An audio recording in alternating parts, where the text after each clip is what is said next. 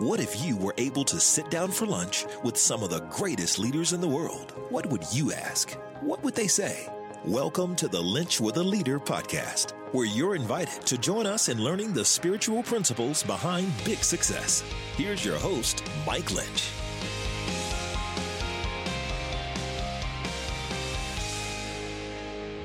Welcome to episode 91 of the Lynch with a Leader podcast where we sit down with some of America's greatest leaders and find out how they have led with their faith out in front. If I've never met you before, my name is Mike Lynch, and it is my honor to be on this leadership journey with you. Is we're all seeking to be the leaders that we were created to be in the space and place that God has put you.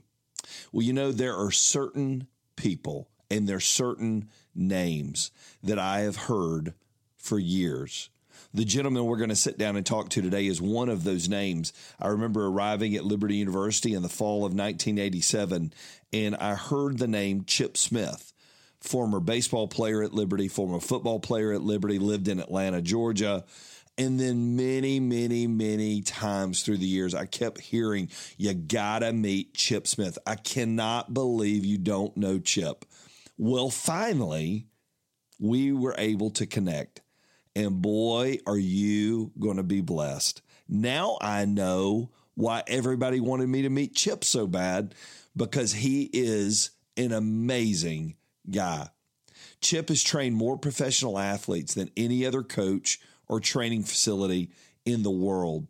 He and his staff have trained over 1,600 NFL players today, countless MLB, NBA, NHL, MLS, and Olympic athletes dating back over 30 years. Whether it's speed and agility, conditioning, strength training, Chip has been the leader. And now he was just taken on by the NFL Alumni Academy to be the performance coach for them in Canton, Ohio. Chip is a trailblazer. He is a guy who's always breaking in new territory. And what I love about it is he has that ability to know how to make great players even better. And that's an art. When you can help raise the ceiling on those who constantly raise the ceiling on themselves, you have found something special. And that is what Chip Smith does. But even more than that, you're going to hear his heart for Jesus. You're going to hear the passion behind what he does, and you are going to love it. He's been called the godfather of the sports performance training industry. And I'm telling you this, he's going to be a guy you're going to want to follow and a guy that you are going to want to know. So I want you to pull up a chair and I want you to listen in to my conversation with Chip Smith. Well, Chip, thank you so much for joining me on this conversation for Lynch with a Leader. It is an honor to have you, buddy. Thanks, Mike, for having me. We, we've tried to hook up over the last couple years, and it's been for me uh, almost impossible because I travel so much and we, you know, spend a lot, so much time. I still work, uh, so I don't have a whole lot of free time. But I'm honored to be on your podcast with you today. Man, it's it is so good to have you. You have become known as one of the leading trainers of elite athletes. Where did that passion come from? How did that, how did all that get started for you, Chip? Well, that's a great question. Uh, so I grew up down in the Virginia Beach area, and my mom, when I was a kid growing up, she was uh, she grew up loving sports. Uh, she was a big football fan. Uh, my grand my grandfather uh, loved the uh, the Colts and the Redskins, and so growing up, you know, she instilled that in me. And she was physically she was tough. I mean, my mom had uh, breast cancer and beat it uh, early on, and so she she raised me. I was the type of kid growing up that if I fell and busted my chin or busted my elbow, she said, "Get up, don't cry, you're tough." so li- literally, I never cried until I was probably uh, well. I remember I was 18 years old after uh, after my last game in high school. Uh, so physically, that physical toughness. Uh, I learned from her. My father, who was my role model, had been in the military. He'd been in the Navy and Air Force, and so he started doing uh, resistance training, weight training when uh, when he was there, and he fell in love with that. So, uh, you know, he he eventually got saved and, and went into the ministry. But when I was a kid growing up, he actually got me started doing weight training when I was uh, probably 9, 10, 11 years old. Uh, and so early on, back in the in the 60s and early 70s, um, strength was always one of my uh, fortes as an athlete and speed. And so um, I, I, earned that or I learned that early on you know, through my mom and my dad. Mm. So you move on from Virginia Beach and you go to Liberty, and it was probably Liberty Baptist College when you were yeah. there, was it, or had it gone to university yet? No, no. So, so Mike, I was Liberty's first scholarship athlete. Wow, very first scholarship athlete. I, I had the, the very good fortune of scoring the very first touchdown in the school's history. Uh, I had the first. I was the leadoff batter. I played second base in baseball. I had the very first hit uh, against Virginia Wesleyan. Uh, I went five for six and had a leadoff uh, leadoff single.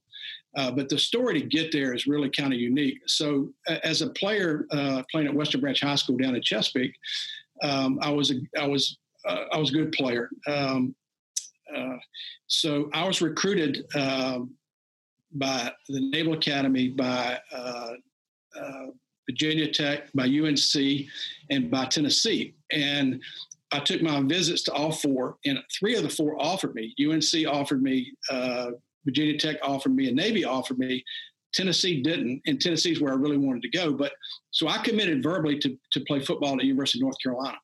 So uh, back in 1971, uh, Dr. Falwell was actually speaking at a church in Green Greensboro, North Carolina. Well, my aunt, my father was from originally from Greensboro, and my aunt lived there. So after ch- after church, Dr. Falwell went back to her house, and he started sharing with her his vision of, of LBC, and they just started, and and he wanted to start a big time sports program. And so my aunt said, uh, "Well, you know, Dr. Falwell, my, my nephew is a really good football player and baseball player, and he he uh, has committed to play football at the University of North Carolina." And uh, so Dr. Falwell said, "Well, give me his number." So Dr. Falwell called my house. Mike, you got to hear the story because it's crazy. I, have only shared this a couple times. So he calls my house and he goes, uh, uh, Chip, this is Dr. Jerry Falwell, and I'm, you know, the chancellor at Lynchburg Baptist College. We're starting a sports program, and I understand you're a Christian. I'd like to, uh, I'd like to come down there and, and uh, meet with you. And I said, well, you know, Dr. Falwell, I, have committed to play at University of North Carolina. Uh, I said, I said, but you know, let me, I'll get back to you. So he goes, and by the way, do you know any other uh, athletes that might be interested? Well, my my sister had actually led uh, George Sweet, who was a big time basketball player. He was actually had committed to play basketball at Providence College. Uh, he had come to Christ uh, his senior year, our senior year. We grew up together. And so I called George. I said, Hey, uh, this guy, Jerry Falwell, wants to come down and, and, pick us up. He actually wants to fly down and pick us up and take us to an I Love America rally in, in Little Rock, Arkansas. Do you want to go? And George was like, well, I mean, not really, because I'm, I'm committed to Providence and you've committed to UNC. Well, let me back up. So when I was being recruited, when I was being recruited by Navy, uh, there was a guy that was coaching at Navy. His name was Lee Rock Royer. And Lee Rock Royer came to my home and did an in home visit. Now, Mike, listen to this. This is crazy. The first thing he says to me is he says, Chip, I need to ask you a very important question. Well, this was back during the Vietnam War, and I thought he was going to say, you know, do you really want to go in the military and, and have to serve the commitment after going to Navy? But he goes, if you were to die right now, where would you spend eternity? And I got a smile on my face. And I looked at him and I looked at my father and I said, uh, well, Coach, I'd go to heaven. He said, How do you know that? Well, then I explained to him how I'd become a Christian my senior year and going in high school and and I accepted Christ. And he said, Good. He said, Now we can talk some football. And he was with Navy then? He was at Navy. He oh my gosh. Mike, he recruited me and offered me at Navy. Okay. Now, when he found out I was a Christian, uh, he, he, actually, while he was in my home, he actually called the head coach at Taylor University in Upland, Indiana, and said and told the coach said, "Listen, I'm in I'm down in Chesapeake, Virginia, with a with a high school player who we've offered. He's been offered by some other schools, um, and he's a Christian, and, and, I'm not sure the Navy's the right fit for him. Uh, uh, here, and he put him on the phone. And of course, I don't know anything about I don't know anything about Taylor University in Upland, Indiana. But I remember this conversation. So as I'm talking to this coach, I said, "Well, coach, how, how cold does it get?" He, he goes, "Well, well, uh, Chippy gets it. It gets really cold. So we get a lot of snow, and I'm like, I'm a beach boy. I grew, I grew, you know, I, I, mean, I love the sun. I was like, uh, well, you know what? Thanks, coach. If I can't find another place to play, you know, I, I might consider. But but Coach Royer had recruited me and offered me at Navy. All right. So now fast forward. So Dr. Falwell flies down and picks George and I up in his in his plane. All right. So we fly out to Little Rock, Arkansas. Now it's Dr. Falwell, the pilot's George, and then there's one other person on on the plane. Mike, it was Miss Arkansas. Oh. Dr. Falwell goes, and by the way, all the girls at LBC look like this girl. Oh, of course he did. Of course he did. Yeah, he was the best recruiter ever. And I'm like, and I don't even know if that was if that's legal, you know, NCAA rules legal. so as we're talking, he looks at me and he goes, Well, what do you really want to do? And I said, Well, Dr. Falwell, you know, I, I, I love baseball. Baseball is a passion. I was, you know, I was a decent baseball player. I was a pretty good football player. I said, but UNC, they won't let me do, they'll only let me play football. And they had told me pretty much that it would be my junior year before I would play. He said, Well, let me just tell you this. If you come to LBC, not only can you play football, but you can play baseball as well. And he, and he goes, And by the way, did I tell you that our school's on an island? that is crazy. Like, I'm like, An island? He goes, Yeah. I'm like, like, can you hunt and fish? He said, yeah. I show up at Lynchburg Baptist College with a fishing rod, with, with, a shotgun, with a with a tennis racket. I think I'm gonna hunt and fish and play tennis every day. But it was a little bit different at, at, uh, at, at LBC than it was, you know, than, than, he than he had he had sold me on. But so yeah, so I decommitted from them and I committed to to, uh, to Liberty, so or Lynchburg Baptist College. So when I got there, I was their very first scholarship athlete. I actually was on a we didn't have football. I was actually on a baseball scholarship the first year. So I played uh, on the very first baseball team.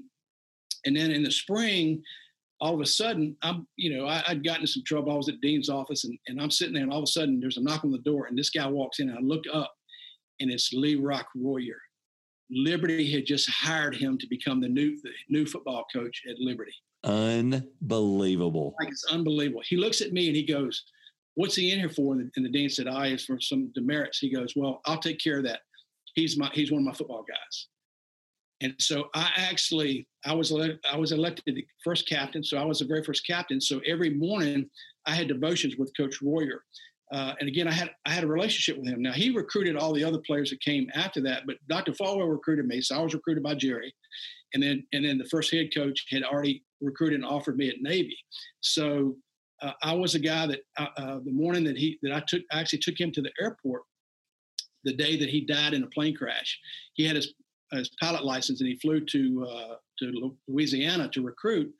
That was on a Saturday, the weekend on Thanksgiving weekend, and I'll never forget.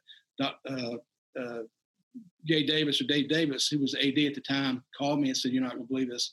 Coach Roy was killed in a plane crash, and oh. and uh, it was it was devastating. And and so when I got back, I actually uh, brought the team together, the football team, and said, "Hey, I need to know you guys are you going to stay? Or are you going to go? Because uh, we committed to Dr. Falwell, and I know you guys were recruited by by you know." Uh, um, you know, uh, Rock Royer. I said, but um, I need to know, you know, because a lot of guys were saying I'm leaving, I'm transferring, and and so there was a core group of guys that got together and said, you know what, we, we're going to honor that commitment and we actually stayed uh, together all four years. I was actually offered twice during my career by by by two of the four that originally offered me offered me a full scholarship to transfer uh, after my first uh, freshman and sophomore year, and uh, and and I didn't.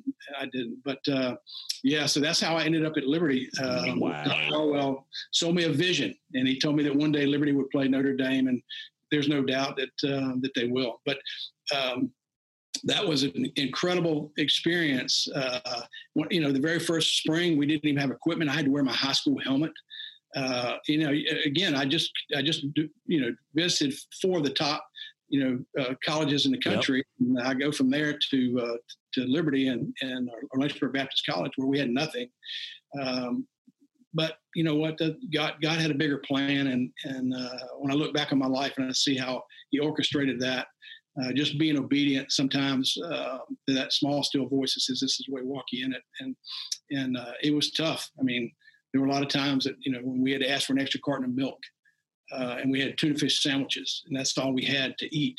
Um, it, it, was it was tough but you know we we loved each other and we loved god and we loved liberty and and i think that foundation uh, is what you know is what built Hmm. built it to where it is today. And and the baseball program was the same, Mike. I mean, you know, you were a baseball player at Liberty, so we're baseball brothers. But um, the first year of Dave Davis was the head coach, and then I played I played all four years. But the second year was was Coach Worthington's uh, first year, and of course it was night and day. You know, he had he'd been a major league baseball player, and then I think he'd coached. I think in the in the Twins organization yep. for a bunch of years, and but early on, you know, in in uh, since we're talking about Liberty history, um, Liberty's baseball program was really good. It's yeah. been really good over the years, and and I played. Um, so my second year, we actually played the University of South Carolina in Columbia, and they beat us. They beat us pretty bad. And I actually, uh, a stupid story, uh, but just the difference in then and today. Uh, we played a doubleheader. In the second game of the doubleheader, uh, I was the leadoff batter, played second base. I hit the ball to third baseman. He came up throwing, and their first baseman was like six seven. He was huge. We stepped across the bag, got my feet tangled up, and and snapped my ankle, broke my ankle. So they took me to the hospital. They cast it up. That was on Saturday. I rode back with the team. They waited for me. Sunday morning, I got up, and my my roommate was a kid from Fredericksburg, Virginia, Tim Coleman, who who was a very celebrated high school coach, and they named the field at, at uh, Spotsylvania High School after him. He won eight state championships. Uh, great coach, great person, my best friend in the world. Anyway, uh, we got up that morning. I said, Tim, I, I got to play baseball. He's like, dude, you got a cast on your. I said, get a knife. He took that knife and he cut that cast off, and I taped that ankle. And I had 37 stolen bases that second year with a broken ankle. And I, I didn't miss one game. So when I was inducted in Liberty's Hall of, Fame, Hall of Fame, Coach Worthington got up, and of course, I was I was humbled and honored to be uh, on that on that class uh, Hall of Fame class with him. And he got up and he said, "I want to tell you something." He said, "That Chip Smith don't hurt like a normal person." oh my gosh. And he told a story, but he was, uh, man, what what a coach. I mean, mm. I, I coach today. I'm so passionate about loving people and about relationships because of Coach Worthington. And and uh, I mean, I'll, t- I'll tell you, the very first day we were at practice, the very first day he, he coached us. You know, back then we used to run foul poles, and so uh, we finished practice, and I'll never forget Jeff Mincy and and uh, and uh, some other guys that played during that time with me. Uh, we walked up to Coach Worthington. We said, Coach, you know, for conditioning, you want, are we going to run the foul poles? And he looked he looked at us and he said, "Do you need to run them?" And we're like, he said, "Do you need to run them? Because if you do, take off." He goes, "But I'm not going to stick around and blow a whistle." and all four years, or all three years that I played for him, we ran foul poles after every practice, and he was never there. Yep. But he treated us like men. And, and, and, that was the biggest thing for me as a, as a mm. player is I, you know, I, I mean, the old mentality is you got to holler and scream and, and belittle kids to make them, you know, to make them, to motivate them. And I'm sure a lot of that worked and it worked for me, I'm sure, and probably worked for you, but he wasn't that way. Mm-hmm. He said, fellas, you're, you know, you're professionals and, or, or you're, you know, you're, you're supposed to be here. You're on, you're scholarship players. You're, you're good players. So if you feel like you need to do it, do it. you know that so, is, and he didn't change chip so i got there fall of 87 the end of the first practice richardson of course was the head coach then worthington was doing pitchers and he said guys he said you got some running to do but i'm going to go home I, I don't have any need to watch you run. I'm gonna go home with Shirley and we're gonna have a nice dinner. And he said, I'll never know if you ran, but you will. And guys that run will have character, and guys that cheat it don't have any character. And we don't have time for people that don't have character. You boys have a good evening. And that's exactly how he was. And that was 87.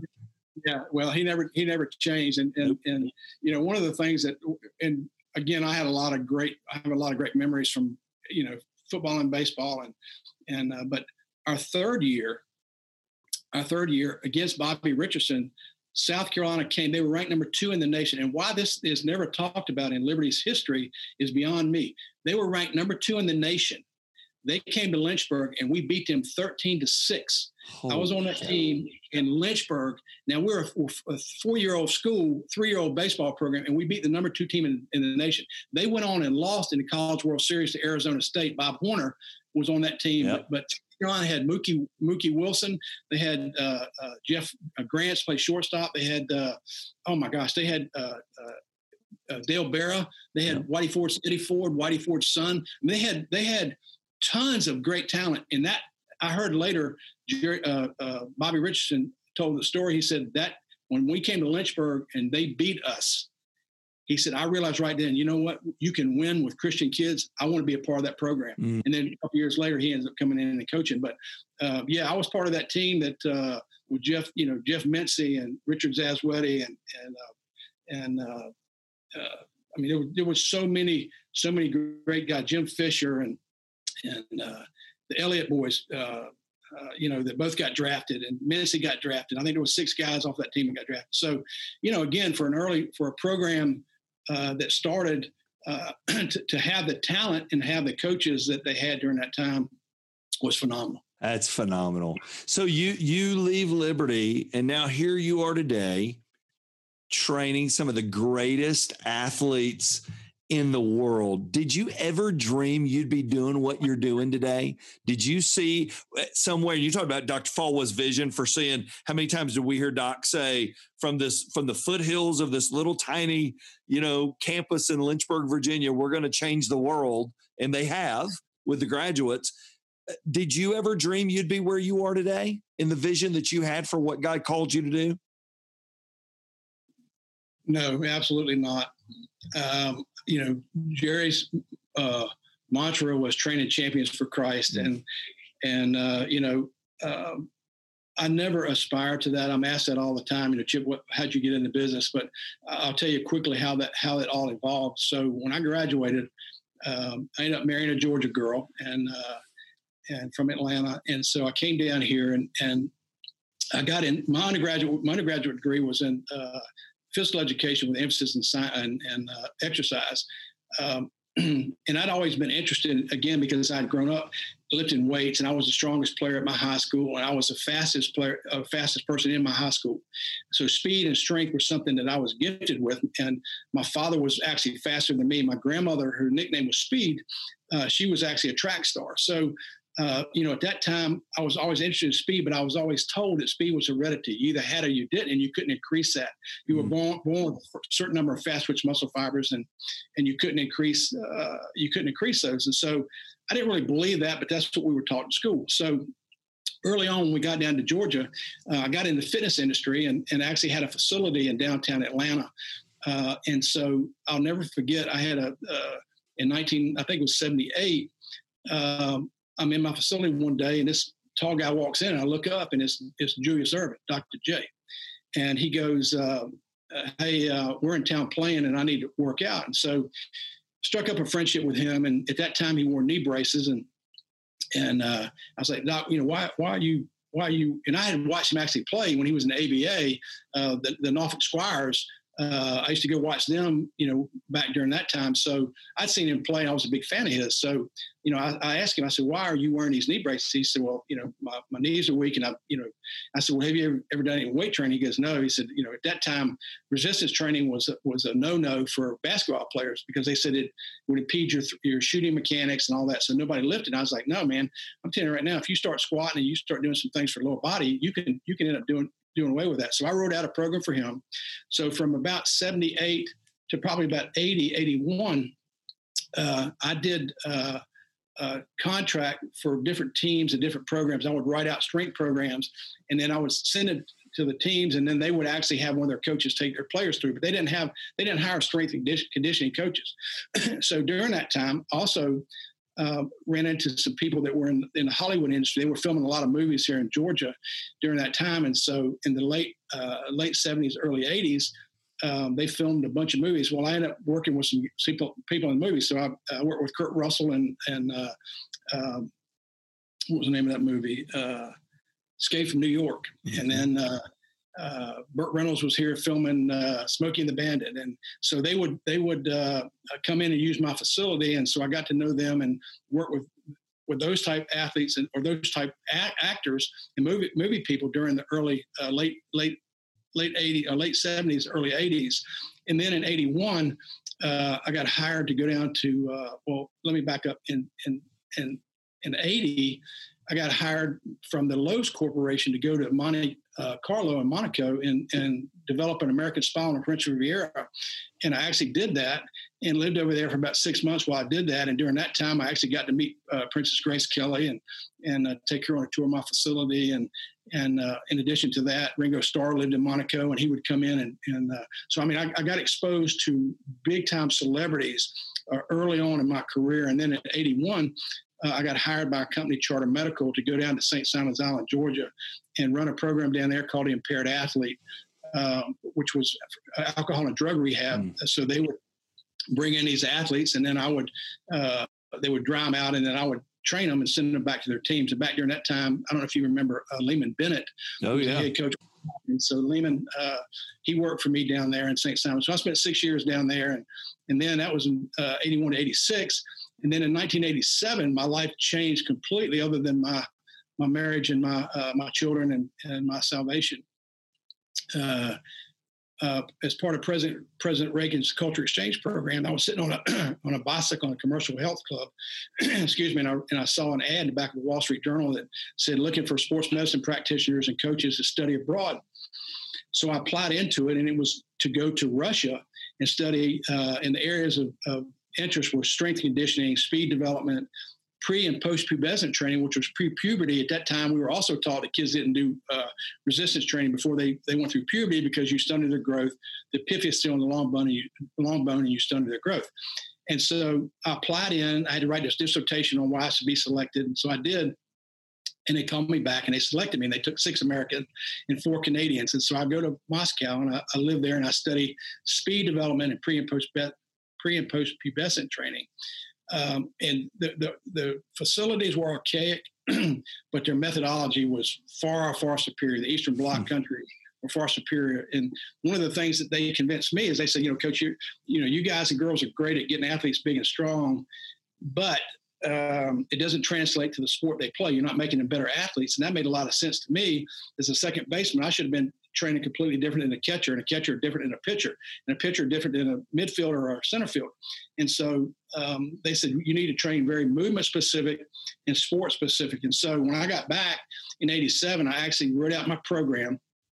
Uh, wrote out a six week program. I prayed. I said, Lord, you know, um, one of the things that I that I wrote in my original dissertation on why I should be selected is I said I want to be able to share with with the world uh, what I've learned and little that I that I that I know at that time that that I would get a chance to do that worldwide. But uh, so anyway, when I got back, I, I, wrote that program out, and and that was in '87. So '88 to '90 to '90 or '91, I volunteered. I got a call from a coach at, U, at UGA, uh, Richard Bell, who had been at Duke.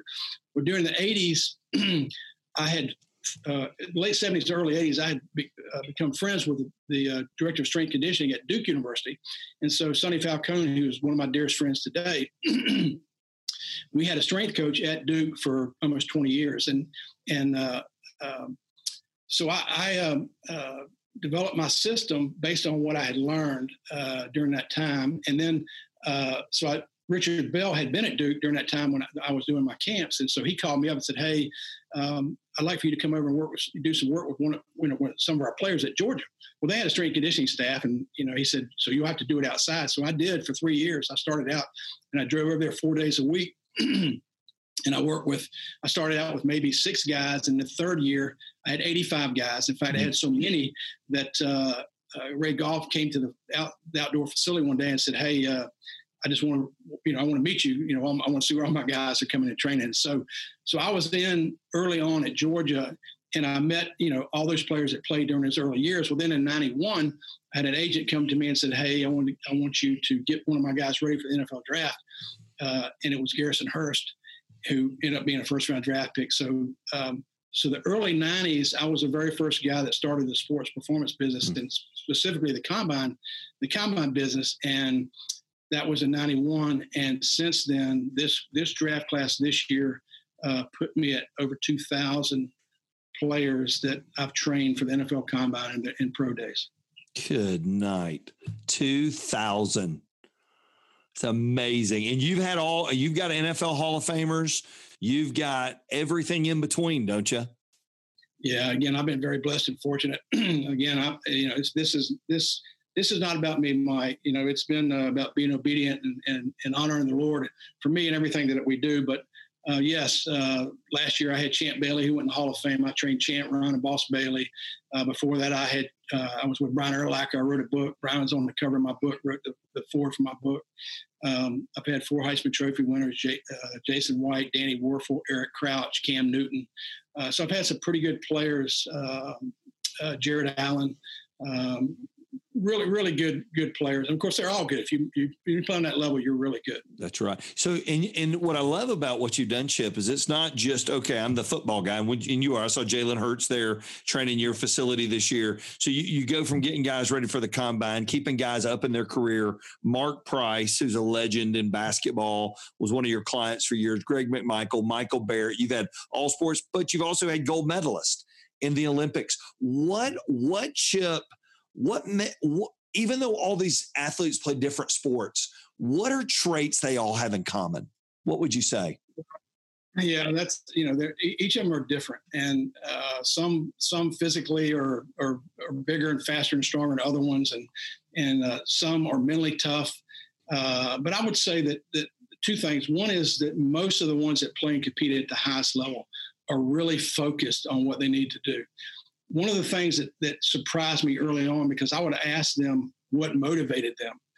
And I would say probably 80% of the time they would tell me, Coach, what motivates me is the fear of failure. Mm. Mm. Think about that. I said, Champ, you you you you've played 16 years in NFL. You're going to go in the Hall of Fame. He said, Coach, I've been a Pro Bowl player for 13 years. I'm afraid if I don't keep working, I'm not going to be there. So I'm going. That's going to motivate me to continue to work hard. Brian Urlacher, who who I love like a son. Brian Brian Brian would have would have paid uh, paid to play. It was never about money with Brian, uh, but Brian was intense. Uh, he would say he would come in off season. I'd say, Brian, what do you need to do? And he said, Well, coach, I need to work on this. So specifically, each player that would come in, we would sit down and we would evaluate where they were at and then based on what they felt like they needed to do to be a better athlete or a better player at their sport and position, then I was able to address those those uh, their concerns or things that they needed to do, uh, you know, to be able to play and compete. So so the very first year, and this is this is an interesting story. The very first year I had Brian, so I trained him coming out of the University of New Mexico, and so the very first off season. he put in his contract with his agent that back during that time uh, in the, in in 99 2000 players would get uh, bonuses and incentives to train at the facilities in the off season. It was as much as two hundred fifty thousand dollars. So Brian told his agent, he said, "Look, I don't want you. I, I don't want that. I want you to put in my contract that I have the rights to train wherever I need to train." And here's why he said that. he said, because I need to be able to work on what I need to do to be able to play and compete. I don't need to, to go and work with a bunch of guys that don't have the same needs that I have. Mm-hmm. And so his very first year, we got through training and he, he, said, All right, how much do I owe you? And I said, Brian, you know what, brother, I, I love you. And, and, what you can do for me is far greater than what you can pay me. He goes, Nope. Do you make $8 million a year? I said, No, I don't. He said, Well, I do. If you prolong my career one year, just one year, it's worth $8 million to me. What little bit I'm going to pay you is worth that much for you. And I've used that over mm. and over and over over the years because again, the average length of an NFL player is three, three and a half years. Right. He played 13 years. So again, I don't take credit when they do good, and I don't take credit when they do bad. Uh, but if you ask Brian, uh, he was able to play at a high level for a lot more years than a lot of guys that played his position. So in the end, what little bit he paid paid me to train paid huge dividends. He got a heck of a return on investment on what, what little bit he paid me uh, to train to prolong his career. So I use that when I'm recruiting or, or, when I'm talking to you know big time players. They're like a lot of guys, you know, they have egos and like, well, you know, you you get a chance to work with me. Well, I'm I'm an old guy. I'm like, you know what, dude, unless your picture's on my wall or my wall of fame, I, am not impressed. You know, but uh, so yeah, so so all sports. You know, I've been blessed and fortunate to have NBA, Major League Baseball. I've had tennis players that played at Wimbledon. I've had uh, golfers that have played at the Masters. Um, but uh, in 2010, I got a call, interesting call from a, a, a, woman who was a Chinese woman who was director uh, of, uh, of uh, sports medicine for the for the Chinese Olympic uh, Committee. And she said, Coach Smith, you've been identified as one of the top three guys in the country. Would you come to China and evaluate our program? And I said, sure, I'd be honored to do that. so I fly to Beijing, and when I get there, uh, there's two other guys with me, and I guess they were the other two guys they had identified. I didn't know them, and they didn't know me. And so we go and uh, funny stories. So we're there, and the very first day they take us around, and they show us the facility. Well, the second day, uh, the chairman of the Chinese Olympic Committee comes in. He's very excited. He said, Dr. Chin, please tell the fellows that today they're going to get a chance to work with one of our Olympic teams. Well, I'm thinking, you know, I didn't really think I was coming over to train anybody. So mentally, you know, I, I was I had not thought about that. And so they look at the youngest kid who's there, who's a basketball performance coach, and they said, Coach so and so, you're going to work with our men's volleyball team. And he said, okay. And then he, there's an older guy that's a doctor, uh, PhD guy from, from Texas A&M. And they said, Dr. So-and-so, you're going to work with our women's soccer team. And I'm thinking, crap, that's two teams. That, I mean, that's two sports. At least I know a little, little yeah, bit about. Yeah. So, and so Dr. Chin, and, and he, he tells Dr. Chin, and Dr. Chin, please tell Coach Smith that today he's going to work with our table tennis and our badminton. I'm thinking, Forrest Gump, are you kidding me? Ping pong? I've never trained a ping pong player in my life you know, back, back, backyard badminton. Are you kidding me? Well, that's their premier sports. So I said, I said, okay. So true story. I bowed my head and said, Dear Lord, I'm in deep trouble. Give me divine guidance right now. I said, Unbelievable. I, I, I, have no idea what I'm doing. It, it, true, true is, is, is I'm sitting here today. I raised my head up and the Lord spoke to me and said, Chip, you train pro tennis players, forehands, resisted forehands, backhands, reaction you got this. I said, okay, can I watch a practice? They said, yeah.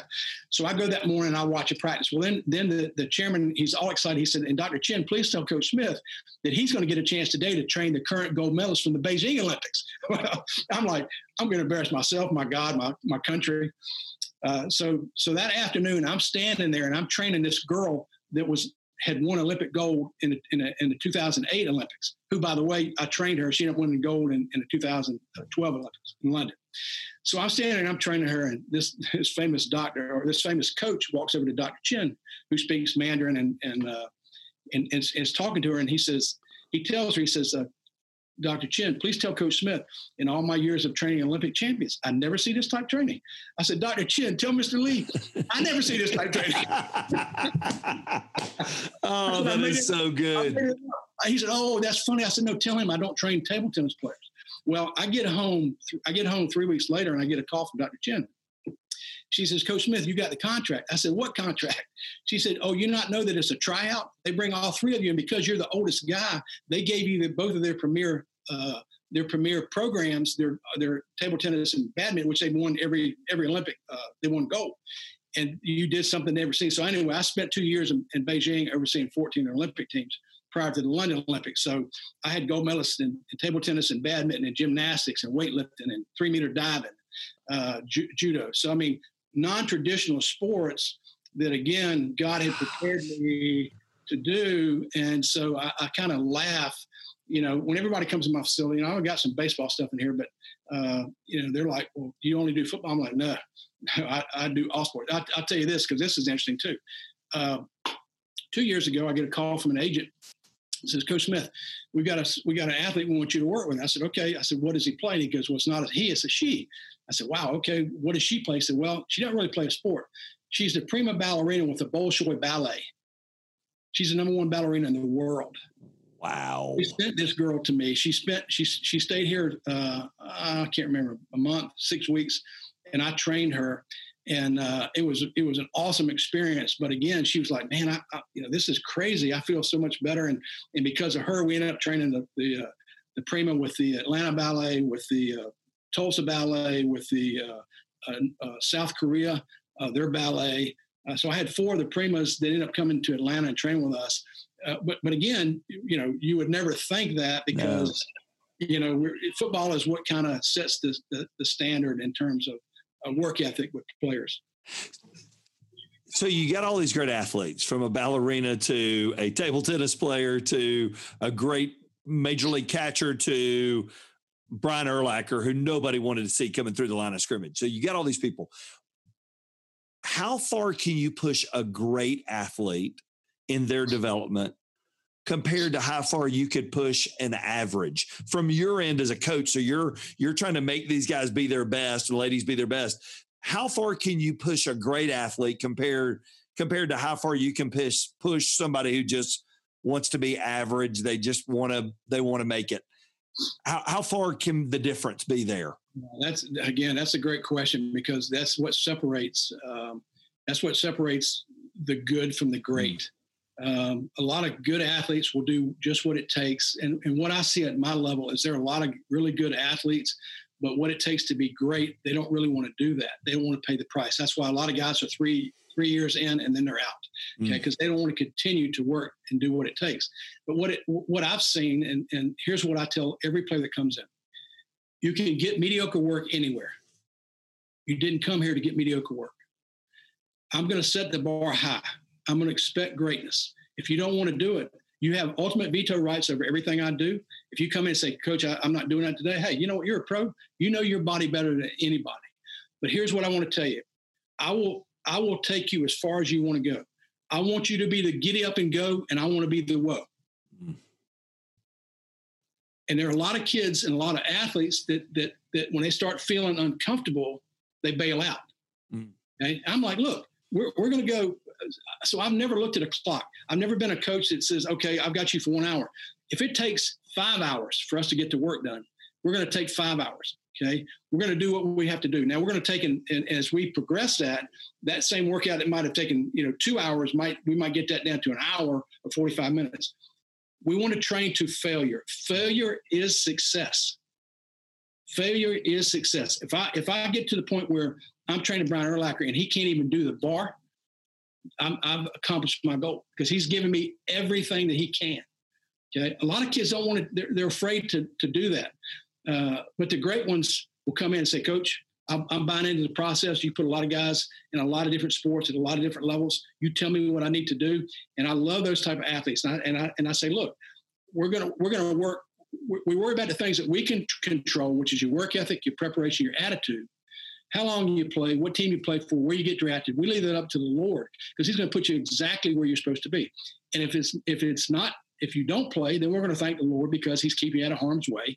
Uh, somewhere down the road, we, we know He has something greater for you to accomplish and achieve than being a pro athlete. But let's do, let's don't look back on our life and say, what if? What if I'd have put in the effort that it takes to play and compete at a high level? And I've gotten letters from ath- pro athletes over the years that, that, that actually would apologize to me and say, Coach, I didn't realize what you did for me until I got away from the sport. I should still be playing, but because I, I didn't want to stay focused and I didn't want to put in the effort, um, I, I, cheated myself and my family. And I read those letters to a lot of kids, mm. you know, and and to whom much is given, much is required. And so, athletically, when you get an athlete that, that, that as a baseball player, when you see a kid that can run, it can throw, and has a natural knack for hitting, and you're like, you know, you can you can go as high as you want to go. It's dependent upon you how hard you work, and that's what I, I tell kids. Look, you know uh, how how good you get is dependent upon how hard you want to work. And as long as you want to work, I'll stay here all day long and give you all the work that you need. So good. We had a great leadership guy on here. His name is Sam Chand, and Sam works with some of the top leaders leaders in the world. And he has a quote. He had a book called Leadership Pain, and it ties in with this. He said, You will only grow to the threshold of your pain. And it's true athletically.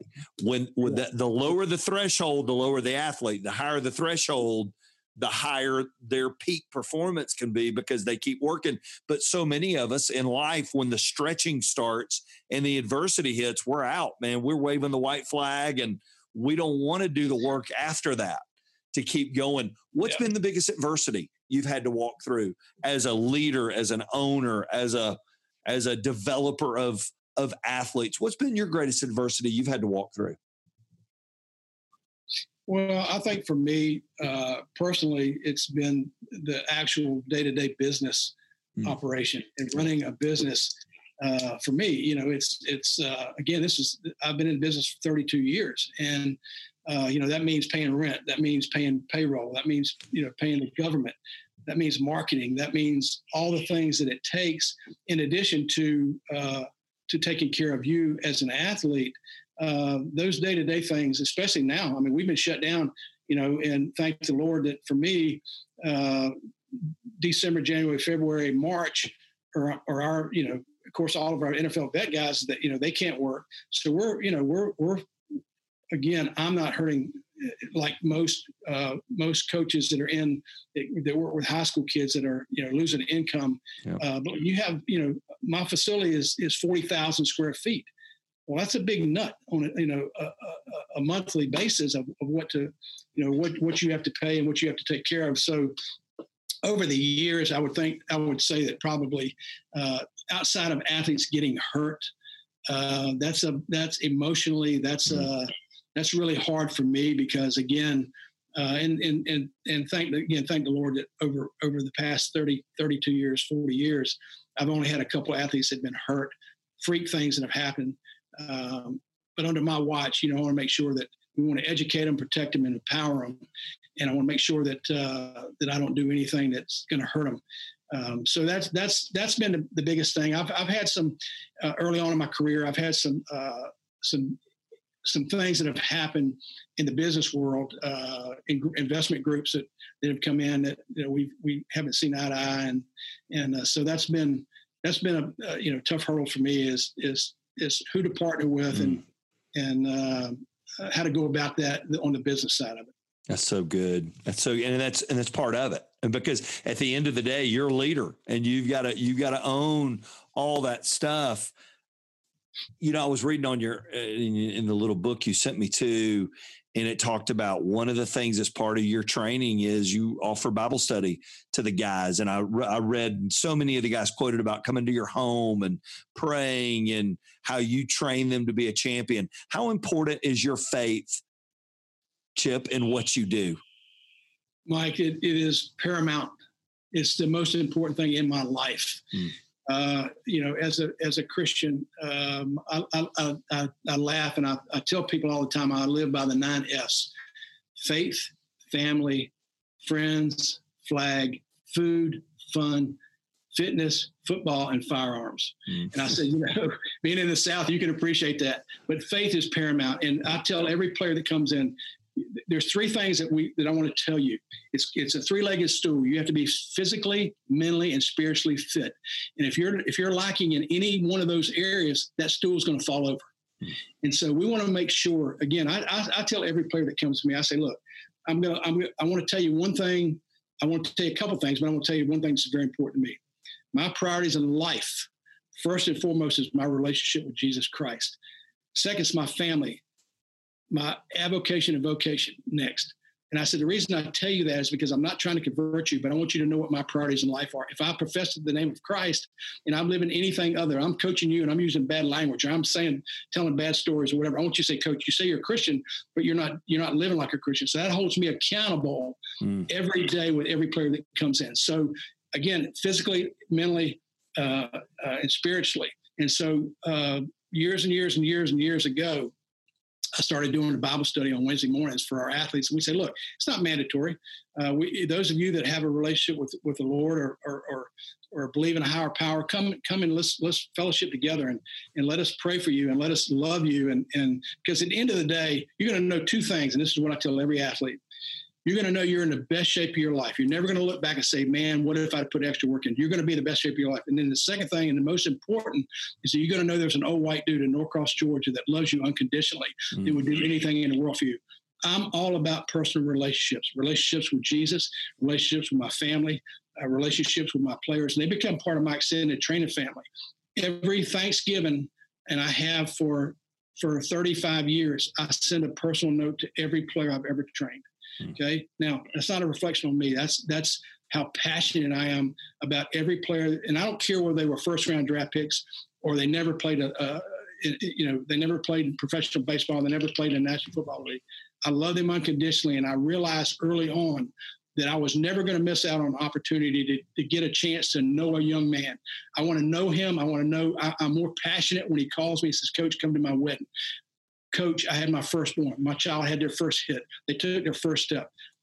I can. It's, it's and it's funny, uh, not funny, but a true story. Um, this past year, there was a, a, player that came in and we were talking, and he, said, "Coach, you you know all these guys in the wall." So "Yeah, I've, I've, trained. Unlike a lot of places, I've trained all two thousand players. I know every one. I've trained every one of them." So we walked through. So we walked through my facility, and I've got a huge board, a, a, a hall of a wall of fame of every NFL team and every player that I've trained.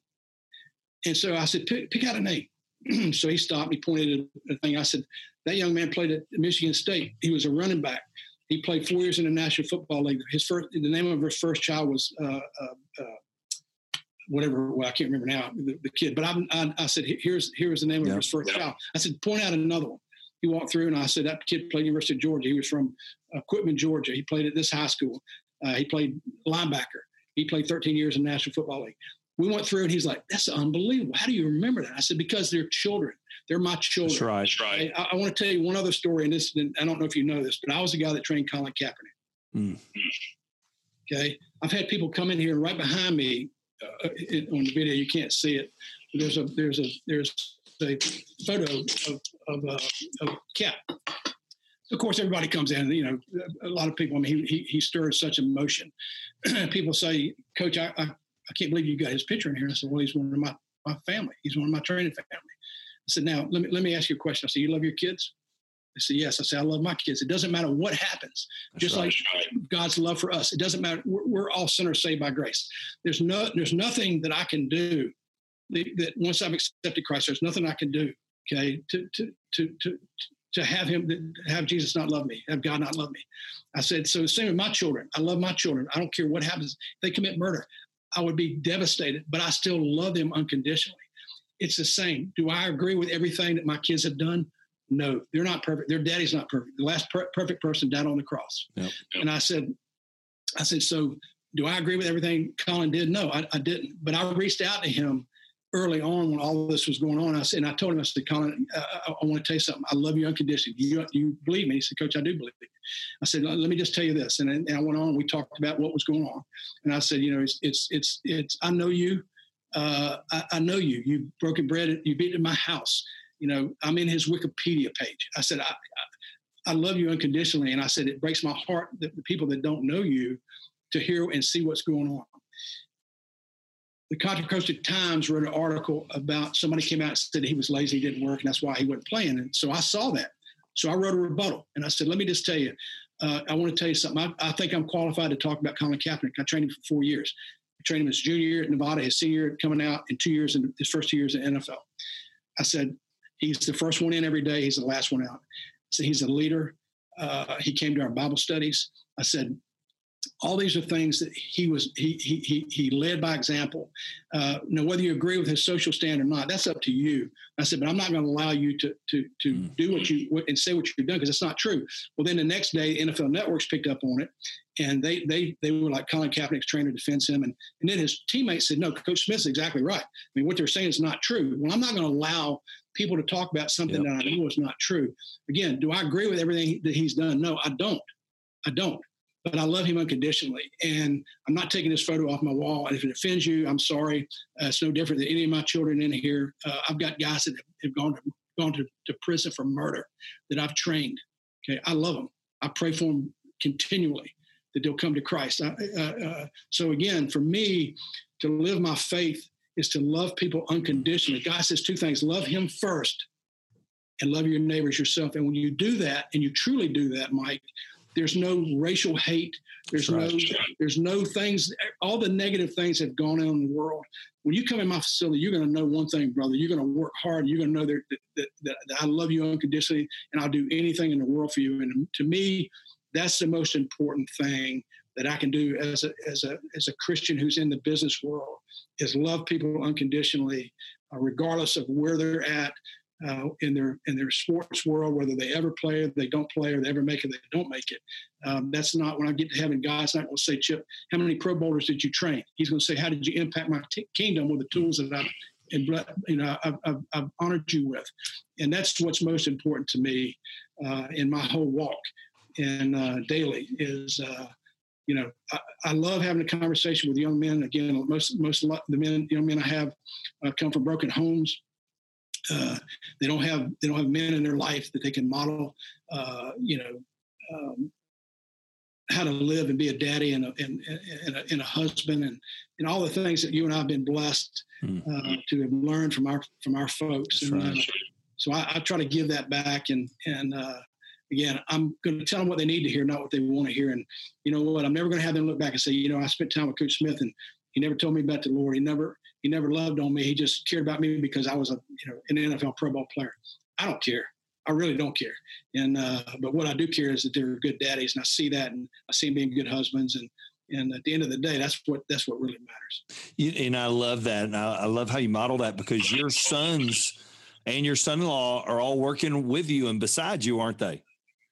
They are, and that that's been a, an absolute blessing. Um, again, I, my my oldest son was actually in med school, uh, he was actually going to go to medical school. He he played football at Virginia VMI, uh, great great academic school, and and uh, uh, when he got out, he said, "You know what? I decided I don't I don't really want to go in med school, but what I want to do is I want to do what you do, Daddy." And so, uh, you know, I, I'm very passionate about all the players that I've ever worked with, but you know, my own kids. Uh, again, Trip was uh, my oldest son. Trip, who's the third, uh, was a great, great athlete and uh, was a captain there at VMI, and and uh, uh, he ended up getting his getting his master's in, in exercise, and is one of the top sports performances. In, performance coaches in the world. He's way smarter than me, and and he actually spent time in China working with their Olympic program. And then my youngest son Zach, who I was telling you earlier about, he he was the first scholarship player in the history of Duke to graduate uh, in three years.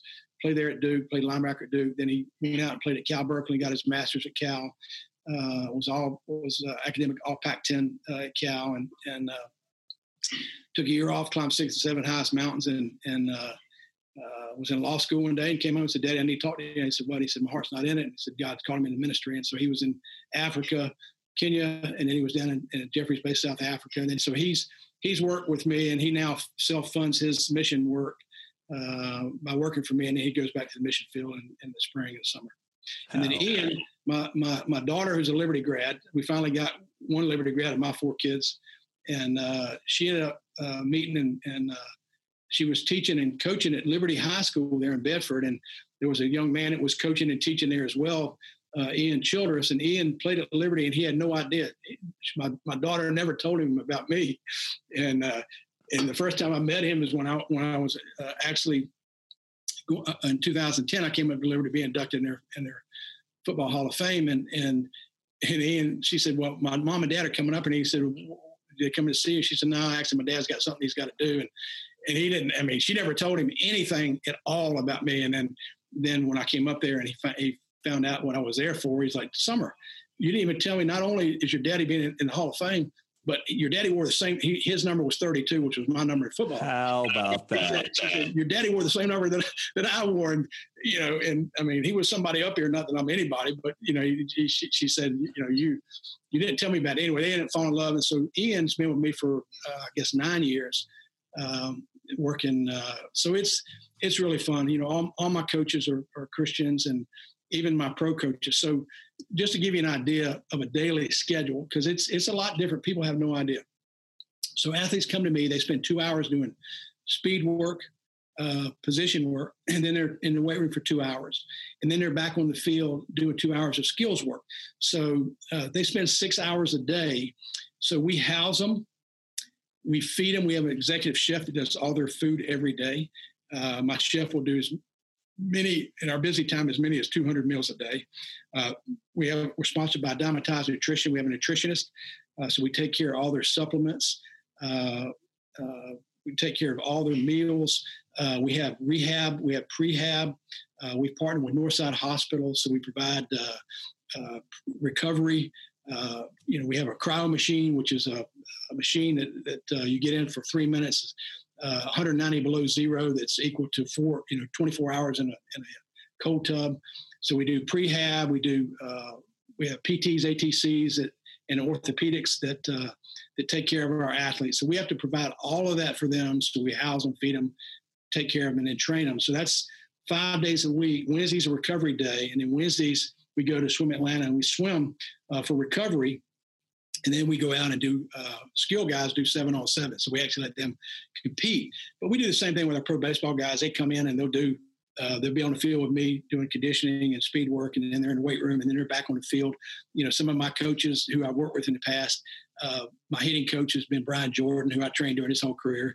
I mean, Greg McMichael was one of my pitching coaches. Greg, you know, I was with Greg during his pretty much his whole career, and and uh, so you know, my defensive line coach, I mean, my offensive line coach is Jon Stinchcomb, who was uh, was a three-time All-American at Georgia. Played was captain of the Saints when they won the Super Bowl. John works with my uh, with my offensive line. So every position has a skills guy that's either uh, was either a professional athlete or a professional coach. Uh, so we offer that as well. So it's uh, I'm not open to the public, so you know you can't come in and buy a membership. So it's uh, very time intensive. Um, but when you make a living with your body, I mean, that's what you need. That's right. That's right. So as we wrap up today, Chip, I believe, you know, the Bible says David served his purpose in his generation and then he fell asleep, King David. What do you think was the purpose God created Chip Smith for? What would you say? Wow, that's pretty deep. Um,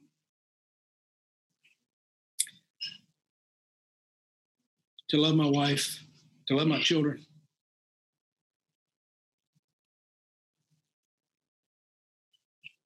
To be an example of Christ's love to others.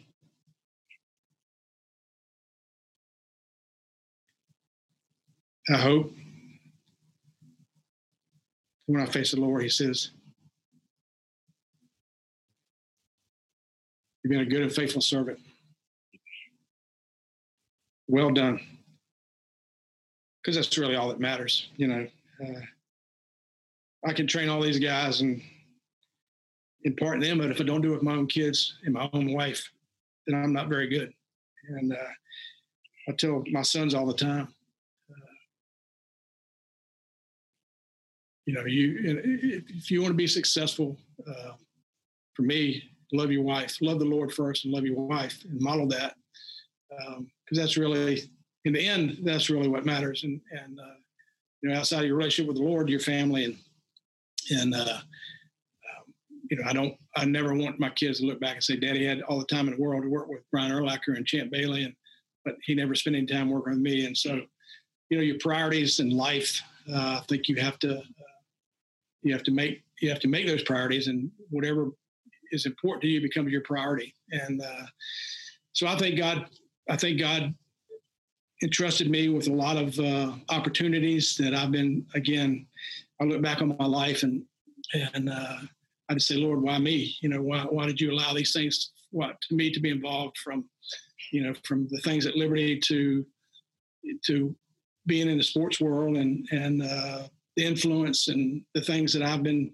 blessed and fortunate to do. I never I never said I want to work with professional athletes. I never that was never something that that I was motivated. God opened the door, and uh, I just want to be obedient, whatever that is. And and in the end, you know, and this is what I today's world, and this is what I've told my kids, and what I tell my wife, and what I tell all my athletes. We just have to trust trust the Lord. God says, just trust me. And with everything that's happening uh, you know, we don't understand. Not in my lifetime have I've ever seen anything like what's going on. Uh, normally, sitting here, there would be so much noise you couldn't hear anything from music playing to athletes in and out, and and uh, it's not happening. But God knows about that, and and uh, through it all, He is in control, and and, and knew about this before we were ever born. So. Uh, I don't know, brother. That's that's a pretty deep question. That you know, I I, I hope that um, I can hear those words, well done, a good and faithful servant. Fascinating. You know, there are those people that you meet and you know what they do and you have an image in your mind. And then you sit down with them and you talk to them and you go, holy cow, there is a lot there. And Chip's one of those guys. You can tell he's an expert in his industry. But even more than that, even more than being an expert in his industry, he is a man that is seeking God's heart and a special, special human being. And I love that he takes that platform he's been given. These kids coming in for the combine, getting ready for their pro workouts, and, and they're getting the best of training, but they're also finding out, many of them for the first time, who Jesus is and how he can change their life. Chip, you're getting it done, buddy. I am so proud of you. And I'm so proud now to call you a friend. Wow. Good, good stuff. Our next episode, episode 92, we're going to sit down with another very good friend of mine. Her name is Dr. Diane Pierce. Diane has been a Christian counselor for many, many years. But her story of what got her there is absolutely amazing. And you are going to love it. So I can't wait to release our next episode for you. If you enjoy these podcasts, boy, I would love for you to push pause now. Go to Stitcher, iTunes, Spotify, and subscribe to be a subscriber of this these episodes so they'll get downloaded to you. And if you enjoy them, leave a review for us. Boy, it helps us climb up the charts and it helps other people to find out. When you share these things, it's amazing how many notes I get from people that say, Man, I had a friend shoot me this episode and now I listen to all of them. Boy, it's a great way to share your faith and your story with others. Well, thanks again for listening in. And my challenge to you today go be the leader that you were created to be in the space and the place that God has put you. Thank you for listening to the Lynch with a Leader podcast with your host, Mike Lynch. If you enjoyed this episode, you can help more people hear it by subscribing and leaving a review wherever you may be listening. For full episode notes and more spiritual leadership resources, visit MikeLynch.com.